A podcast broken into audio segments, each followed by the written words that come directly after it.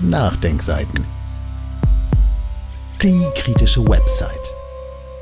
Regelbasierte Weltordnung, Völkerrecht, alles Schall und Rauch, wenn es um die russischen Währungsreserven geht. Von Jens Berger. Eine der wenigen wirklich schmerzhaften Sanktionen des Westens gegen Russland war das Einfrieren der Auslandsguthaben der russischen Zentralbank. Angestoßen von den USA tobt derzeit auf europäischer Ebene eine Debatte, ob man diese Gelder nun nicht konfiszieren und der Ukraine als eine Art Ausgleich für die Kriegsschäden überweisen solle. In Deutschland sind vor allem grünen Politiker ganz angetan von dieser Idee. Die EU-Kommission ist da etwas zurückhaltender und spielt nun mit dem Gedanken, nur die Zinseinnahmen dieser russischen Gelder nach Kiew zu überweisen. Völkerrechtlich ist dies ganz klar verboten und die Folgen eines solchen Völkerrechtsbruchs wären fatal. Einmal mehr zeigt sich, dass die sogenannte regelbasierte Weltordnung, die der Westen propagiert, ein reiner Kampfbegriff ist und der Westen selbst jegliche Regeln bricht, wenn er sich dadurch einen Vorteil verschafft. Doch so funktioniert die Welt im 21. Jahrhundert nicht mehr. Um welche Gelder geht es? Die G7-Staaten haben nach eigenen Angaben rund 265 Milliarden Euro Guthaben der russischen Zentralbank auf Basis der Sanktionen eingefroren. Nur eine einstellige Milliardensumme davon befindet sich in den USA. Der Großteil, 206 Milliarden Euro, werden von der EU zurückgehalten, 180 Milliarden davon liegen auf den Konten der belgischen Euroclear, der Rest größtenteils bei der Luxemburger Konkurrenzfirma Clearstream. Was sind das für Gelder? Umgangssprachlich kann man diese Summen als die russischen Währungsreserven in Euro bezeichnen. Jeder Staat hat Währungsreserven in verschiedenen Auslandswährungen und diese Gelder müssen finanztechnisch auf den Konten einer Bank oder besser einem Zentralverwahrer, englisch CSD, gebucht sein, der dem Zentralbanksystem des Währungsraums angehört, in dessen Währung die Reserven notiert sind. Euroclear ist mit Einlagen im Wert von rund 34 Billionen Euro hinter der zum US-Fed-System gehörenden DTCC der zweitgrößte Zentralverwahrer der Welt. Auch wenn Zentralverwahrer sehr große Summen internationaler Kunden verwahren, unterstehen sie rechtlich den Gesetzen des Landes, in dem sie registriert sind. Euroclear sitzt in Brüssel, ist also aus rechtlicher Sicht ein belgisches Institut. Die Währungsreserven einer Zentralbank haben jedoch, anders als zum Beispiel die Guthaben, die von Banken oder Fondsgesellschaften verwaltet werden, rechtlich eine besondere Stellung. Sie zählen zu den staatlichen Vermögenswerten und sind durch internationales Recht immun. Nationale Gerichte können auf Basis nationaler Gesetze daher nicht auf diese Vermögenswerte zurückgreifen. Es gibt jedoch Ausnahmen, die im Völkerrecht begründet sind.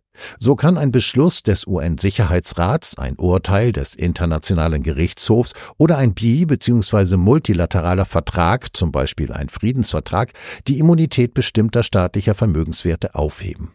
Im Falle der eingefrorenen Währungsreserven der russischen Zentralbank trifft jedoch keiner dieser Punkte zu. Im Gegenteil.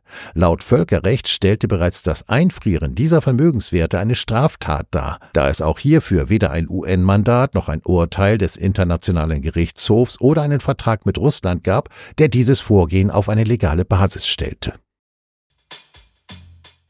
Wie kommen deutsche und europäische Politiker dazu, offen einen Völkerrechtsbruch zu fordern? Es geht hier um Realpolitik. Allen voran die US-Regierung hat im laufenden Wahlkampf immer größere innenpolitische Probleme, weitere Milliardensummen für die Ukraine bereitzustellen. Der einfachste Weg, weiterhin Waffen für mehrere Milliarden in die Ukraine zu liefern, wäre, die Rechnung dafür einfach jemand anderem aufzubürden. Die eingefrorenen Währungsreserven Russlands kämen da natürlich wie gerufen. Den Staat, der aus westlicher Sicht die Ukraine überfallen hat, für die ukrainischen Waffen zahlen zu lassen, hätte ja auch eine gewisse Ironie. Und um das Völkerrecht scheren sich die Amerikaner ja ohnehin nicht. Dummerweise sind diese Gelder, siehe oben, zum allergrößten Teil nicht in den USA, sondern in Belgien und können daher nicht von den USA, sondern nur von Belgien und der EU konfisziert werden. Mit diesen geraubten Geldern sollen dann, so die Vorstellungen der USA, die Waffenlieferungen im Namen der Ukraine bezahlt werden. Ein Plan made in USA. Die Idee ist aus US-Sicht freilich genial. Die Regierung muss sich nicht mehr mit dem republikanischen dominierten Kongress über die Freigabe der Gelder streiten, mit denen die US-Waffenlieferungen bislang auf Kosten der US-Steuerzahler finanziert werden. US-Unternehmen bekommen stattdessen russisches Geld, die Ukraine bekommt amerikanische Waffen und die EU trägt die rechtliche und politische Verantwortung für dieses Manöver. Das ist ein Manöver ganz nach dem Geschmack der Amerikaner. Da wundert es nicht, dass vor allem US-hörige Politiker in Europa und Deutschland von diesem Plan begeistert sind. In Deutschland gehören die Grünen zu den großen Anhängern dieses eindeutig völkerrechtswidrigen Plans. So viel zum Thema regelbasierte Weltordnung und Grüne. Der EU geht dieser Plan jedoch ein wenig zu weit. Dort meint man im Kleingedruckten eine Gesetzeslücke gefunden zu haben. EU-Kommissionspräsidentin von der Leyen schlägt daher auch nicht die Konfiszierung der russischen Währungsreserven selbst, sondern lediglich die Konfiszierung der Zinsgewinne vor, die mit diesen Geldern in den letzten beiden Jahren erzielt wurden. Es handelt sich dabei um rund 15 bis 17 Milliarden Euro. Pikanterweise dürften dies zum größten Teil Zinszahlungen aus europäischen Staatsanleihen sein sind derartige Währungsreserven doch meist in festverzinslichen Papieren der obersten Sicherheitsstufe investiert. Wie kommt die EU auf diese Gesetzeslücke? Ganz einfach. Die Verträge zwischen Euroclear und seinen Kunden sehen im Kleingedruckten vor, dass die Zinsgewinne auf von Euroclear verwahrte Einlagen technisch nicht auf das Kundenkonto, sondern auf ein Anderkonto gebucht werden, das rechtlich nicht dem Kunden, sondern Euroclear gehört. Kunden wird daher empfohlen, solche Zinsgewinne möglichst schnell auf ein anderes Konto zu buchen. Vertragsrechtlich würde die EU nach eigener Interpretation der Gesetzeslage also kein immunes Vermögen eines souveränen Staates, sondern Vermögen von Euroclear konfiszieren. Einer seriösen rechtlichen Prüfung hält diese Interpretation freilich nicht stand, zumal die russische Zentralbank aufgrund der Sanktionen gar keinen Zugriff auf die Zinseinnahmen hat und sie daher auch nicht, wie von Euroclear vertraglich empfohlen, auf andere Konten buchen kann. Völkerrechtlich sind Zinseinnahmen, die mit dem immunen Vermögen eines souveränen Staates erzielt werden, selbstverständlich ebenfalls Bestandteil dessen Staatsvermögens. Da mögen sich die Rechtsverdreher der EU noch so sehr mit Gegengutachten anstrengen. Welche Folgen hätte eine Konfiszierung des russischen Vermögens? Regelbasierte Ordnung hin, regelbasierte Ordnung her, wenn der UN-Sicherheitsrat und der Internationale Gerichtshof als Regulierer ausfallen, gilt immer noch das Recht des Stärkeren. Die EU kann diese Gelder konfiszieren, auch wenn dies ein klarer Rechtsbruch ist.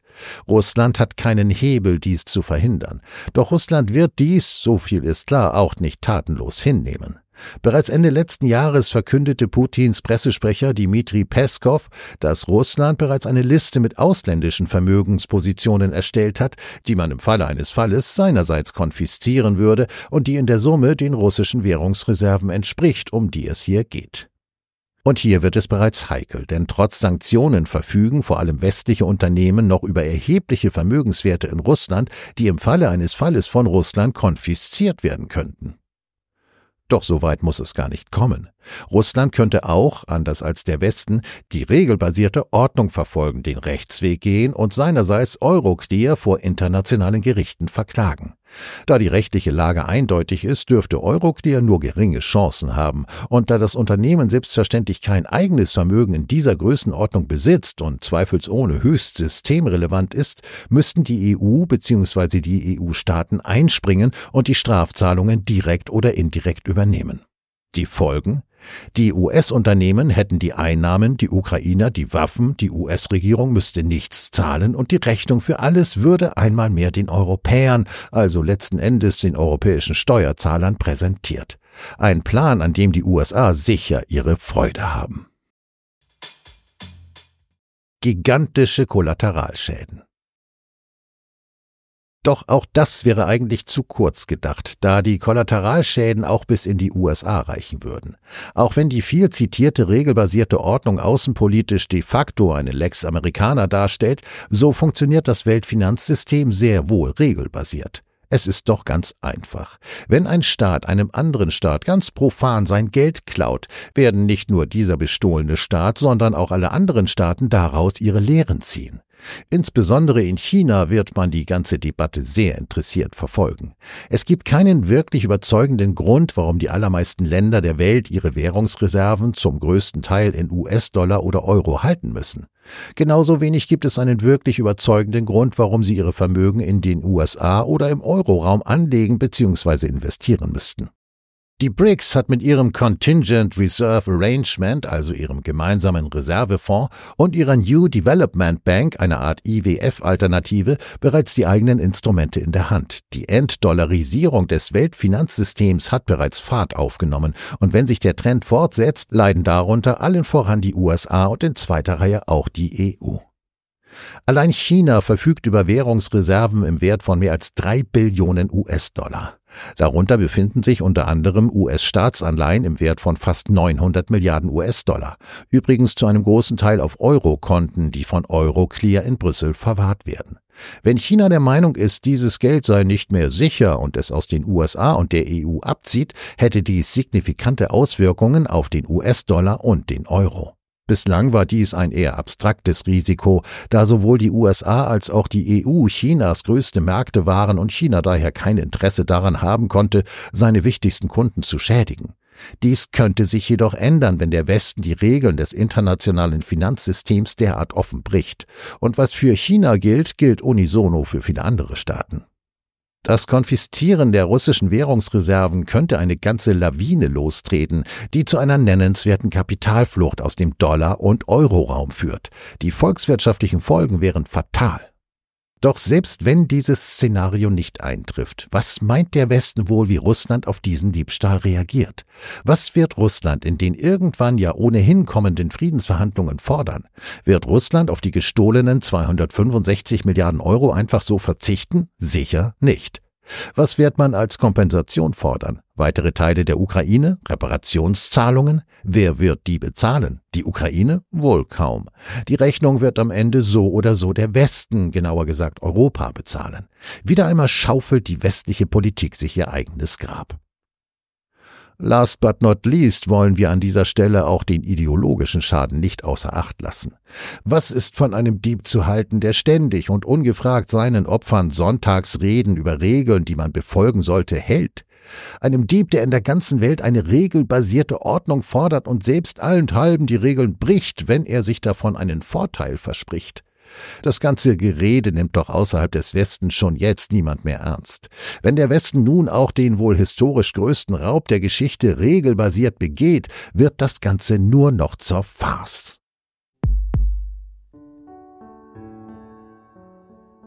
Dieses Audio konnte nur entstehen, weil zahlreiche Leser und Leserinnen die Nachdenkseiten fördern und durch Spenden unterstützen. Wenn Sie auch etwas tun wollen, klicken Sie einfach den entsprechenden Button auf unserer Website an. Übrigens, Sie können uns auch bei iTunes, SoundCloud und YouTube hören und wenn Sie mögen, gerne unseren Kanal abonnieren und eine positive Bewertung für uns abgeben. Wir freuen uns über Ihre Unterstützung und die Weiterverbreitung unserer Inhalte.